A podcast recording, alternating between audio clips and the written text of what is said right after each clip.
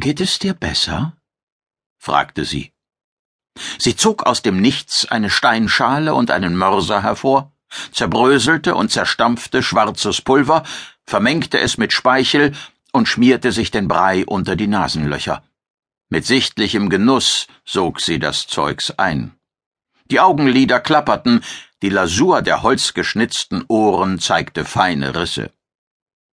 Ich fühle mich bereit. Bereit wofür? Du wolltest mir den Rest eurer Lebensgeschichte erzählen. Tatsächlich? Die Puppe Arden erhob sich steif. Nun, mir ist die Lust an der Fortsetzung unserer Unterhaltung vergangen. Alaska Sadler zählte im Stillen bis zehn. Er musste sich in Geduld üben. Tanedrar litt gehörig unter Problemen, die unter anderem mit dem Ritual von Ankunft und Aufbruch zu tun hatten. Weiterhin hatte das Puppenwesen angedeutet, dass die Schwierigkeiten Tanedrars mit dem Kosmonukleotid Triklau III in Zusammenhang standen. Vielleicht gibt es einen anderen, der an deiner Stelle sprechen möchte? Arden neigte den Kopf zur Seite, als müsse sie nachdenken. Nein, sagte sie dann, und aus ihrer süßen Stimme wurde wieder ein Choral, der einen vagen Eindruck davon verschaffte, was Tanedrar ausmachte. In dir stecken Mentalsubstanzen unzähliger Lebewesen. Ihr habt die Vitalkräfte von Bewohnern vierer Galaxien eingesammelt und für eure Zwecke genutzt. Keiner von ihnen möchte etwas sagen? Mir gefällt dein Tonfall nicht.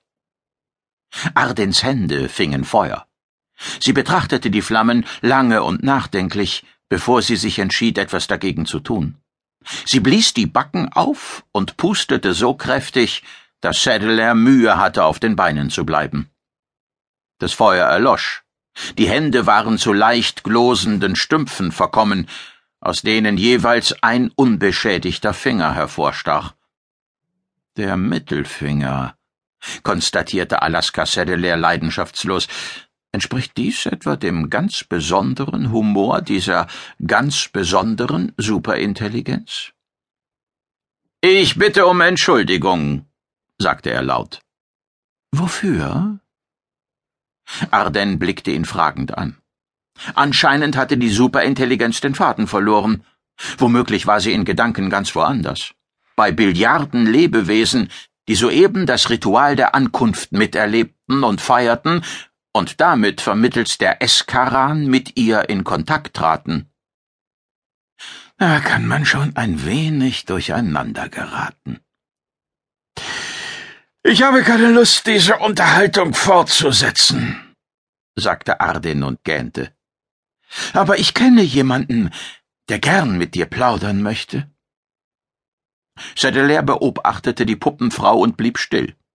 Die geistige Instabilität der Superintelligenz war offensichtlich. Er tat gut daran, sie nicht weiter zu provozieren. Da ist dieser. Ah, wie heißt er noch gleich? Ähm, ach ja, Fartokal Ladore. Er wird dir sagen, was du wissen möchtest. Danke. Er nickte und sah zu, wie jegliches Leben aus Arden wich. Die Puppe fiel leblos zu Boden und verschwand in jener Nebelsuppe, die nach wie vor einen Teil des Museums des fliegenden Schauspielpalasts bedeckte. Sadelaire blieb ruhig.